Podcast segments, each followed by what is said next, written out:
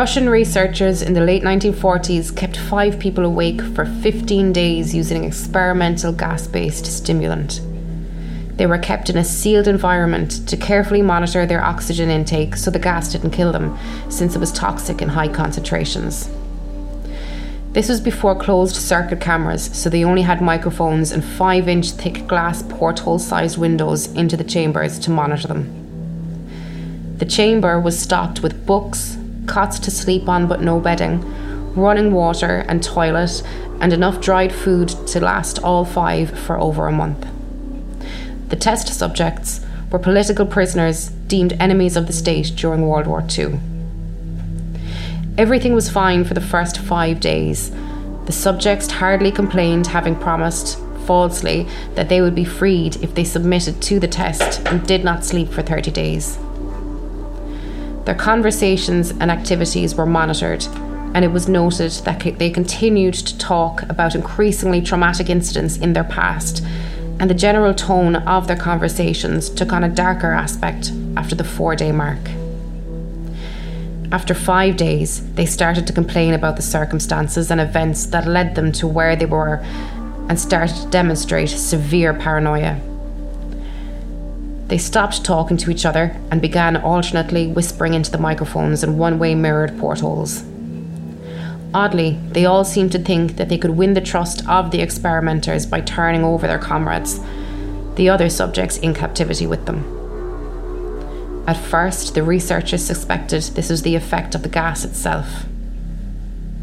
After nine days, the first of them started screaming. He ran the length of the chamber, repeatedly yelling the top of his lungs for three hours straight. He continued attempting to scream, but was only able to produce occasional squeaks. The researchers postulated that he had physically torn his vocal cords. The most surprising thing about this behaviour is how the other captives reacted to it, or rather, didn't react to it. They continued whispering to the microphones until the second of the captives started to scream. The two non screaming captives took the books apart, smeared page after page with their own feces, and pasted them calmly over the glass portholes. The screaming promptly stopped so did the whispering into the microphones. After three more days passed, the researchers checked the microphones hourly to make sure they were working, since they thought it could be impossible that no sound could be coming with five people inside. The oxygen consumption in the chamber indicated that all five must still be alive. In fact, it was the amount of oxygen five people would consume at a very heavy level of strenuous exercise. On the morning of the 14th day, the researchers did something they said they would not do to get a reaction from the captives. They used the intercom inside the chamber, hoping to provoke any response from the captives they were afraid they were either dead or vegetables. They announced, We are opening the chamber to test the microphones. Step away from the door and lie flat on the floor, or you will be shot. Compliance will earn one of you your immediate freedom. To their surprise, they heard a single phrase in a calm voice respond We no longer want to be freed. Debate broke out among the researchers and the military forces funding the research. Unable to provoke any more response using the intercom, it was finally decided to open the chamber at midnight on the 15th day.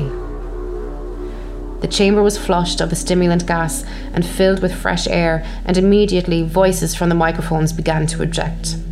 Three different voices began begging, as if pleading for the life of loved ones to turn the gas back on. The chamber was opened, and soldiers sent in to retrieve the test subjects. They began to scream louder than ever, and so did the soldiers when they saw what was inside. Four of the five subjects were still alive, although no one could rightly call the state that any of them in were in life. The food rations past day five had not been so much as touched. There were chunks of meat from the dead test subject's thighs and chest stuffed into the drain in the centre of the chamber, blocking the drain and allowing four inches of water to accumulate on the floor. Precisely how much of that water on the floor was actually blood was never determined. All four surviving test subjects also had large portions of muscle and skin torn away from their bodies. The destruction of flesh and exposed bone on their fingertips indicated that the wounds were inflicted by hand, not with teeth, as the researchers initially thought. Closer examination of the position and angles of the wounds indicated that most, if not all of them, were self inflicted. The abdominal organs below the ribcage of all four test subjects had been removed, while the heart, lungs, and diaphragm remained in place the skin and most of the muscles attached to the ribs had been ripped off, exposing the lungs through the rib cage. All the blood vessels and organs remained intact. They had just been taken out and laid on the floor, fanning out around the eviscerated but still living bodies of the subjects. The digestive tract of all four could be seen to be working, digesting food. It quickly became apparent that what they were digesting was their own flesh that they had ripped off and eaten over the course of days. Most of the soldiers were Russian special operatives at the facility, but still many refused to return to the chamber to remove the test subjects. They continued to scream to be left in the chamber and alternately begged and demanded that the gas be turned back on lest they fall asleep. To everyone's surprise, the test subjects put up a fierce fight in the process of being removed from the chamber. One of the Russian soldiers died from having his throat ripped out, Another was gravely injured by having his testicles ripped off and an artery in his leg severed by one of the test subject's teeth. Another five of the soldiers lost their lives if you count the ones that committed suicide in the weeks following the incident. In the struggle, one of the four living subjects had its spleen ruptured and he bled out almost immediately. The medical researchers attempted to sedate him, but this proved impossible. He was injected with more than 10 times the human dose of a morphine derivative and still fought like a cornered animal, breaking the ribs and arm of one doctor. When the heart was seen to beat for a full two minutes after he had bled out to the point there was more air in his vascular system than blood. Even after it stopped, he continued to scream and flail for another three minutes, struggling to attack anyone in reach and just repeating the word more over and over, weaker and weaker, until he finally fell silent. The surviving three test subjects were heavily restrained and moved to a medical facility. The two with intact vocal cords, continuously begging for the gas, demanding to be kept awake. The most injured of the three was taken to the only surgical operating room the facility had. In the process of preparing the subject to have his organs placed back within his body, it was found that he was effectively immune to the sedative they had given him to prepare him for the surgery. He fought furiously against his restraints when the anaesthetic gas was brought out to put him under. He managed to tear most of the way through a four inch wide leather strap on one wrist even though the weight of a 200 pound soldier was holding that wrist as well. It took only a little more anaesthetic than normal to put him under, and, his in, and the instant his eyelids fluttered and closed, his heart stopped. In the autopsy of the test subject that died on the operating table, it was found that his blood had tripled the normal level of oxygen. His muscles that were still attached to his skeleton were badly torn, and he had broken nine bones in the struggle not to be subdued. Most of them were from the force his own muscles had exerted on them.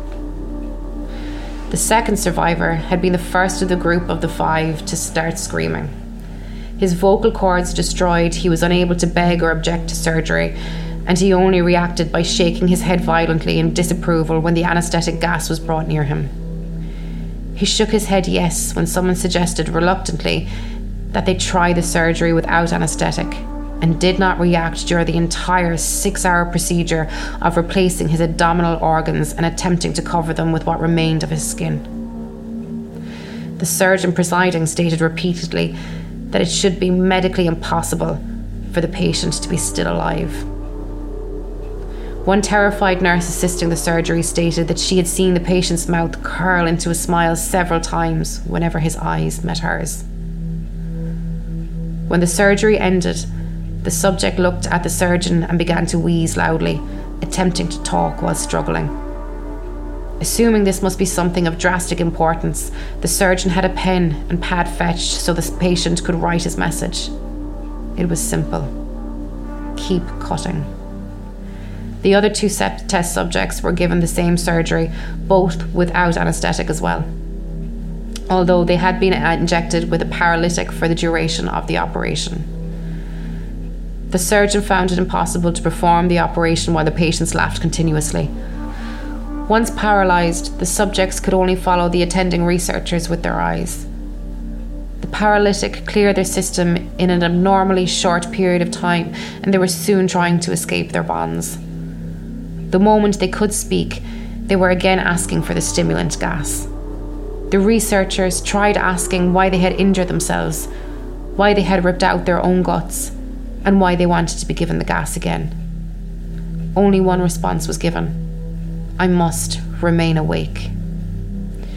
All three subjects' restraints were reinforced and they were placed back into the chamber, awaiting determination as to what should be done with them. The researchers, facing the wrath of their military benefactors for having failed the stated goals of their project, consider- considered euthanizing the surviving subjects. The commanding officer, a former KGB agent, instead saw potential and wanted to see what would happen if they were put back on the gas. The researchers strongly objected, but they were overruled. In preparation for being sealed in the chamber again, the subjects were connected to an EEG monitor and had their restraints padded for long term confinement. To everyone's surprise, all three stopped struggling the moment it was let slip that they were going back on the gas. It was obvious at this point, all three were putting up a great struggle to stay awake. One of the subjects that could speak was humming loudly and continuously. The mute subject was straining his legs against the leather bonds with all his might. First left, then right, then left again for something to focus on. The remaining subject was holding his head off his pillow and blinking rapidly. Having been the first to be wired for EEG, most of the researchers were monitoring his brain waves in surprise. They were normal most of the time, but sometimes flatlined inexplicably. It looked as if he was suffering repeatedly from brain death before returning to normal. As they focused on paper scrolling out the brainwave monitor, only one nurse saw his eyes slip shut at the same moment his head hit the pillow. His brainwaves immediately changed to that of a deep sleep, then flatlined for the last time as his heart simultaneously stopped. The only remaining subject that could speak started screaming to be sealed in now. His brainwaves showed the same flat lines as the one who had just died from falling asleep. The commander gave the order to seal the chamber with both subjects inside, as well as three researchers. One of the named three immediately drew his gun and shot the commander point blank between the eyes, and turned the gun on the mute subject and blew his brains out as well. He pointed his gun at the remaining subject still restrained to a bed as the remaining members of the medical and research team fled the room. I won't be locked in here with these things.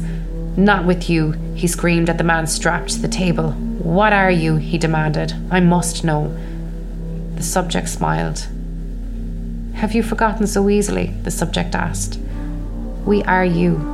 We are the madness that lurks within you all, begging to be free at every moment in your deepest animal mind. We are what you hide from in your beds every night.